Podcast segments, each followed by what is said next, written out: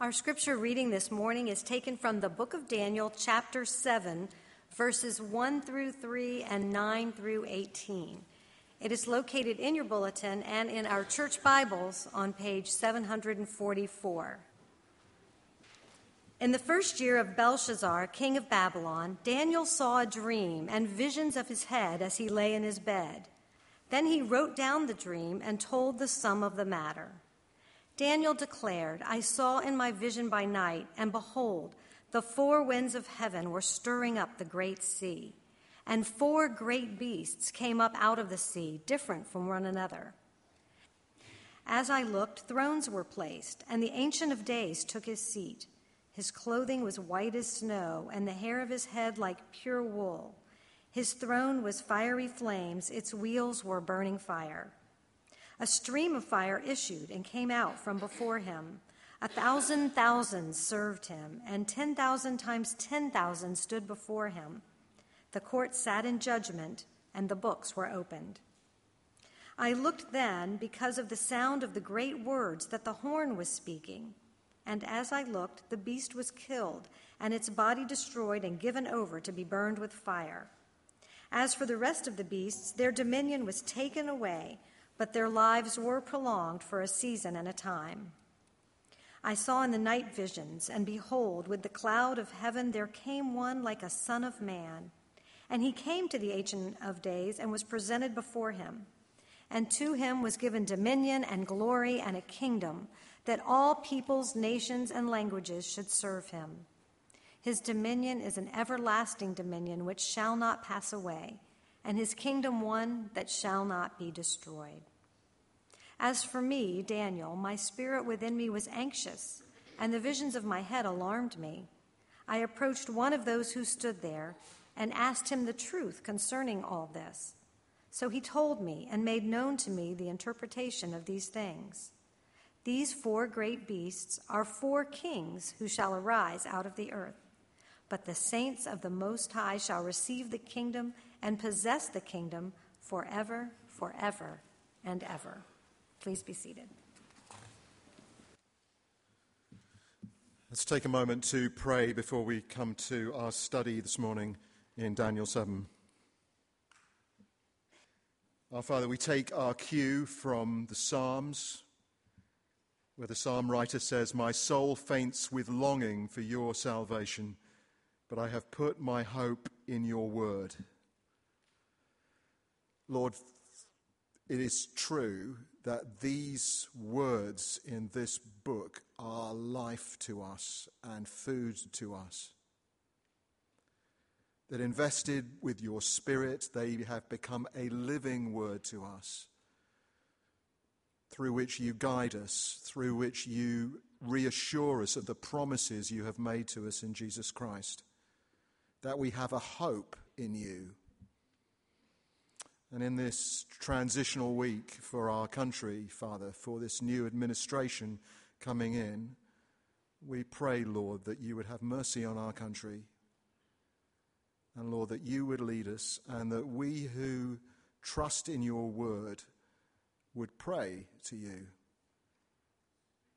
That you would return and turn our nation to you.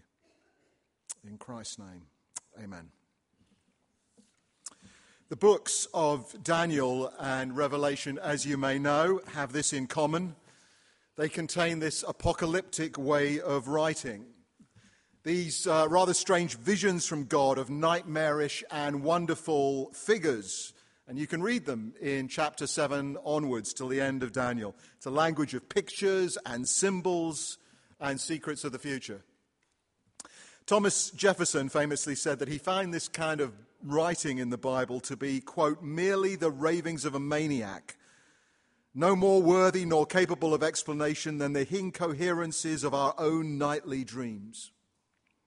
And I suppose it does seem incoherent to read these things when you first see them.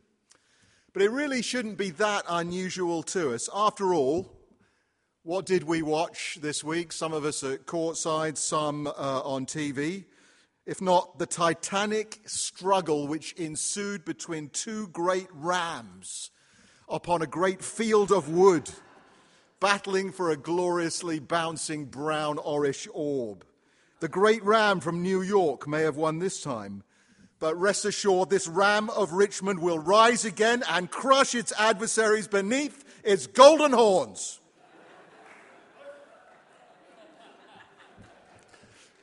Now, when we speak like that, people may be alarmed, but they're not confused. They're not confused by incoherent animal imagery. We know what it stands for, and uh, it makes the contest all the more because of it. So I don't want you to be afraid of all the lions and tigers and bears that you're going to read here uh, about and in uh, Revelation. These are pictures, yes but they are symbols nevertheless. They are a code language for what, not for what is mythical or fantastic, but a code language for what is real and for what has happened and for what will happen. So I want to offer to you three guides from Daniel chapter 7 this morning. A, a way to read these pictures. B, a way to read these symbols of history. And C, a way to read your own history in the light of it. So if you would uh, turn again to these words in the bulletin or in the church Bible, uh, the first three verses, a way to read these pictures. Do you remember the last time you had a really clear dream? Perhaps after an evening meal with a particularly potent cheese. The striking thing, of course, about these visions is that Daniel is quite clear with us. He's seen these things because God has shown them him these things in a dream. And so the experience, you notice, as he writes it down, has dreamlike qualities. So how he focuses on this experience is like you would in a dream. He focuses on one thing at a time. He watches like you do in a dream as these uh, images appear, these striking images, which look, he says, and that's important, they look like a lion, or they look like a bear. That is, that a lion or a bear is the closest thing he can compare them to. But they're not recognizable animals, they are beasts. In fact, the way he describes them emphasizes their beastliness.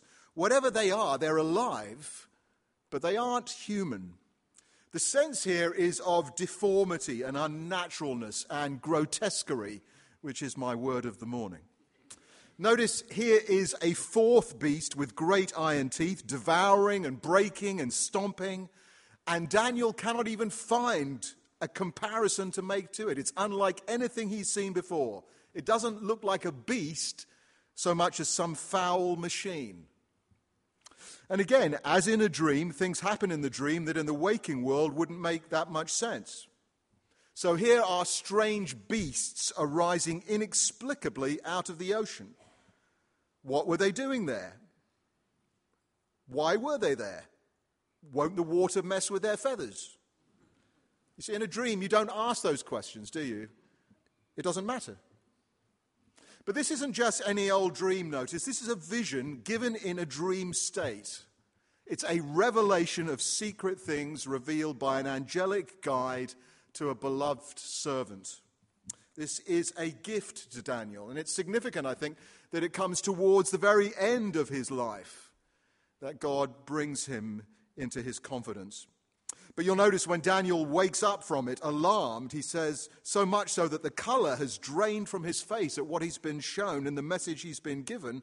He can only describe, he says, a sum of the dream. So complex and so vivid is what he's been shown. Now, all of that is apocalyptic literature. And you will find it at significant moments in the Bible when God has something prophetic to share, which is of value, particularly for the saints, for the church, that they might be encouraged. That's what we'll find in the book of Revelation as we look at Revelation next month. But this, I think, is the sum of this for us, for what these pictures of beasts might mean. You know, all the way through Daniel, there have been references to the creation story in Genesis. We haven't highlighted them, but they are there. And the theme of creation in Genesis is, as you may know, of God's order. Humans under God caring for the creatures, for creation, for the beasts. And here is the contrast, the very basic contrast, this roiling sea of strife pictured here in Daniel 7 is a picture of political chaos and of human rebellion against God, which is the world order, the world system. And it produces, you notice, not civilization and progress that the world would say it does, but instead it produces this misshapen, unreasoning, violent beasts. In other words, turning against God, that's what human society becomes. Without God, we become not men, but beasts. Erik Larson wrote an account of the days before the war in Berlin when the American ambassador, a man called William Dodd, was dealing with the central characters of the Nazi Party who were rising to power. And with deliberate irony, Larson entitles the book after the Berlin Zoo, the Tiergarten. And he calls it, in dealing with the Nazis, in the Garden of the Beasts, he called it. Well, this is Daniel's version of the same a world at war with God in an ocean of beasts. It's the way, perhaps, to read these pictures. Second, I want to offer to you a way to read these symbols of history. Thomas uh, Jefferson's complaint, if you were to read more of it about apocalyptic literature in a letter to his friend, was that there was, quote, not coherence enough in these paralogisms, he called it, which is a word which Jefferson apparently used and means uh, an argument against reason, to countenance, he said, any suite of rational ideas. What has no meaning, he said, admits no explanation. So he refused to pick up apocalyptic literature in the Bible. And he was, I think it's true, a fairly bright man who would have been right about this except for one thing. And I want to explain that by giving you another analogy from the war. One of the uh, great stories of World War II was how the Imperial Japanese Code was broken by US intelligence uh, fairly on in the war in the Pacific. The Japanese had many code books, but uh, uncharacteristically, they were lazy about changing them so that they became vulnerable to being broken. The codes did. And the breakthrough came when US intelligence got wind of an impending attack on a place designated in the imperial code by the letters AF. So the code breakers who had some suspicion about where this was set an experiment up to persuade the Japanese to tell them what AF meant by faking a breakdown in the desalination plant at the island of Midway and then broadcasting that message. And then, sure enough, the Japanese sent out an alert that AF's desalination plant was disabled. The code had been revealed. AF was Midway Island. Symbols are meaningless if you don't know what they mean. But Daniel here is told what this code means. It's referring to real places and real people historic kings and historic kingdoms in a followable timeline. Now, I know some of you won't take my word for it, probably understandably. The consensus of liberal commentators, though, has been this, and I think this is telling. It's been that these prophetic dreams in Daniel 7 to 12 must have been written in the first century BC rather than in the time of Daniel several centuries before. Why? because they say they are far too accurate to have been written before that. The code, you see, is clear and it has been decoded for Daniel. Well, how are we to read these symbols of history? Who is the first beast? Well, as Alan showed us uh, a few weeks ago in uh, our study in Daniel 4, this is not a mystery. The starting point is a man who became a beast before he became a man again, King Nebuchadnezzar of Babylon, who grew eagle feathers and bird's claws. But a humbled Nebuchadnezzar who received from God perhaps what he'd never had, received back true humanity. And so we read in chapter 4 I, Nebuchadnezzar, lifted my eyes to heaven, and my reason returned to me. I blessed the Most High and praised and honored him who lives forever. Now, that much is quite clear. What follows next is almost as clear, but perhaps a little less so. I want to give you what I think is the uh, better reasoned of the two options for interpretation. So, these beasts, the first here of the remainder is this lumbering, lolloping bear. And he is likely, most commentators I think have said, the empire of the Persians. It's depicted here as a brutal but lazy scavenger finishing off the ribs of some weakened victim. And that was characteristic of the Persians and the Medes, that they would find these weakened victim kingdoms and then gobble them up. The third beast, the leopard with four wings and four heads, is marked by its speed and its ferocity, hence its characterization as a leopard. But why does it have four heads? Well, the armies of, the, of uh, Alexander the Great of Greece had four generals. In fact, the four generals to whom his kingdom was ceded after his untimely death, after overcoming Persia and the East. It's fact, it's history. But Daniel's interest, you notice, is in this fourth beast. What is the fourth beast? Well, if you follow the timeline, it is likely the Romans. And I grant you the symbolism is a little weird an animated piece of ivory horn shouting at people. But A, this horn, this picture of horns, are pictures of power growing out of some kingdom, out of something else. And well, it's a dream, and dreams can be weird. What does it mean? Well, Daniel is told the ten horns are ten kings likely the first 10 emperors of Rome. And the last of them, Vespasian, had a son, this 11th horn, Titus, and it fits. Titus was the general who in AD 70 sacked the city of Jerusalem. And from the time of his arrival in Israel to the time of the destruction of Jerusalem was the time that's described here, some three and a half years. Desecrating, destroying the temple, sending the Jews to an exile that they would not return from until 1945.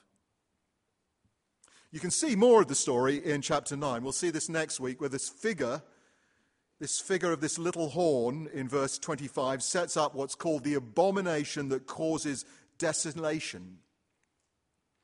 In Hebrew, it's a, a, complicated way of putting it, but literally it describes a desecration of what is most holy, which is the temple. And this figure will do so in a way that lays waste to everything. For the Jews, it was an unspeakable evil and an atrocity that was in view. There is, as you might expect, uh, debate about whom this refers to. Might it be an earlier Greek general? Uh, many people have suggested it is. But if it matters to you, I think the strongest case can be made that this is a Roman event. And what persuades me are the words of Jesus in Matthew 24 as he referred people to this prophecy in Daniel 7.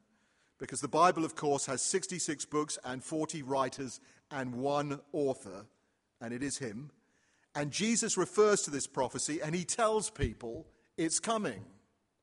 It's not that it has happened, but it is coming. It will happen, in fact, within the lifetimes of some who were hearing him.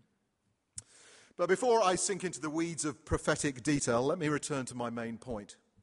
These are not vague, unanchored, metaphoric dream experiences.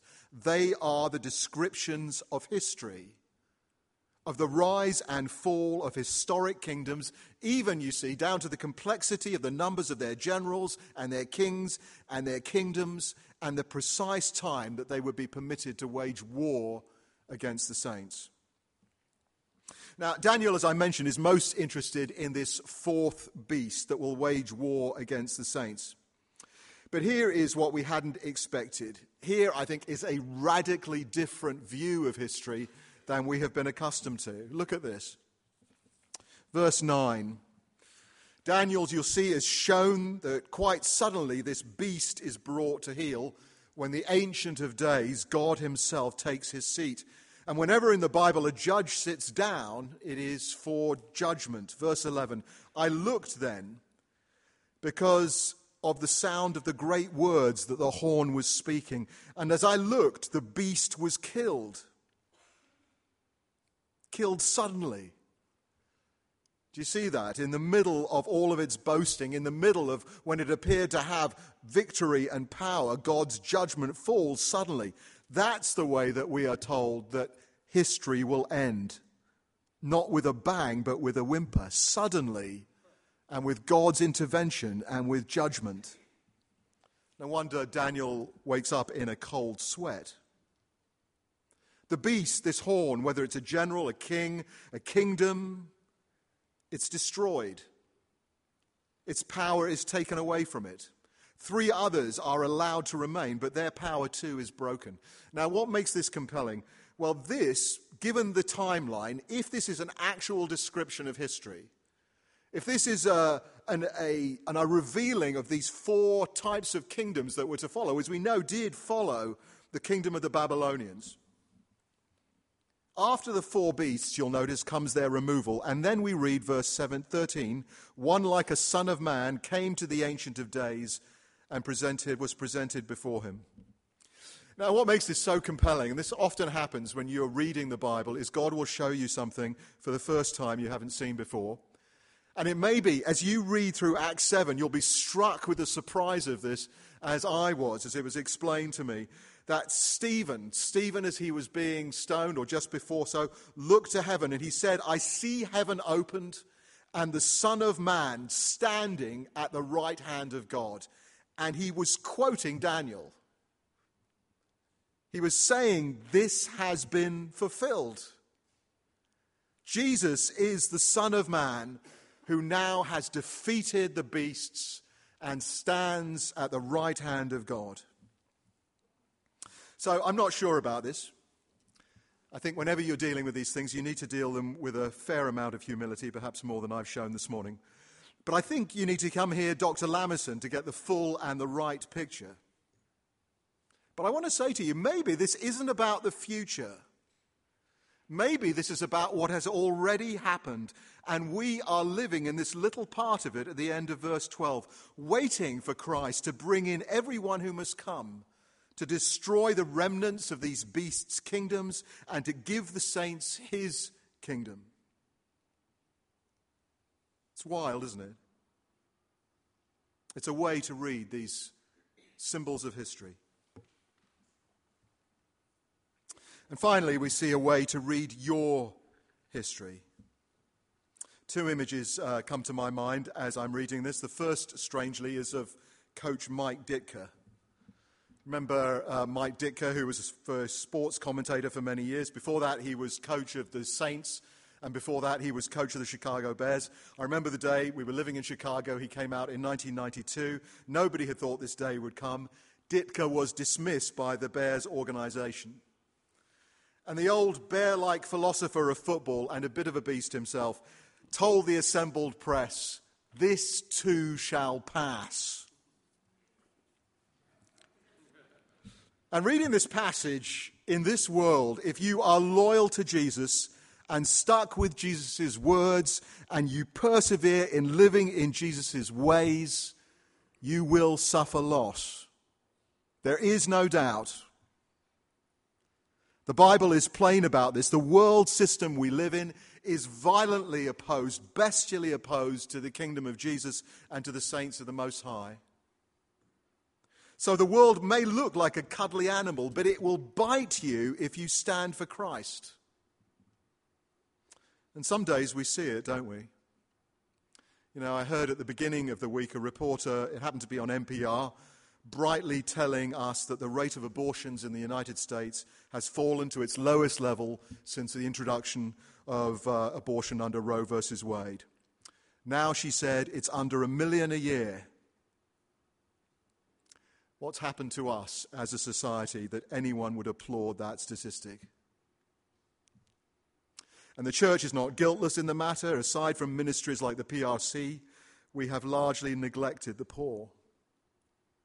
Abortion is a very great evil, but it's not the only one. Greed, indifference, rebellion, the profane boasting of the age we live in against God, the insipid, self satisfied consumerism of our own culture. Romans says that Christians living under that will groan inwardly as we wait eagerly for our adoption as sons. That groaning of the homesick child is the mark of the Christian, and it's what you should be experiencing. You should not feel at home here. You should feel dislocated. You should feel, to a degree, oppressed, whether you're being openly oppressed or not. But Daniel's encouragement is this this too, he says, this time shall pass. The second image I was drawn to is from The Fellowship of the Ring, a book by Tolkien, as the wizard Gandalf tells Frodo when Frodo complains about his lot in life in receiving the ring. He says, I wish it need not have happened in my time, says Frodo. So do I, says Gandalf and so do all who live to see such times. But that is not for them to decide. All we have to decide is what to do with the time that is given to us. So you have been given your time too. Not perhaps to make Titanic struggle against beasts, but simply to decide day by day how to use the time that God, in His sovereign kindness, has given you. You see, the secret of the Christian life is not to seek to be faithful for a lifetime or to seek to be changing the whole world or even a whole city, but rather to be faithful today in the places and the opportunities God is giving you today and for today. Not to lose hope in Jesus, your Redeemer, but to keep your eyes on the prize to read Daniel 7 and to know that it's true. Let's pray for that as we close. Father, we live in a world that we don't understand. It seems, looking at the newspapers, we increasingly don't understand it. We are told that the wheat and the tares are growing up together, and it's true. We see good things happening alongside quite horrible things. And as your church and as your people, Lord, we long to be faithful to you. Lord, we long to be loyal to you.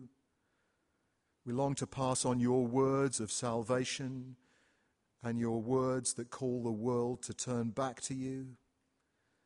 Lord, in our places and in our spheres and in our little ways, and in the encouragements we can give to each other as we persevere we pray, Lord, that we would not forget these words of Daniel and we would look forward to that day when the Son of Man will be the one who greets us with the words, Well done, good and faithful servant. In your grace, Lord, that is our hope. Amen.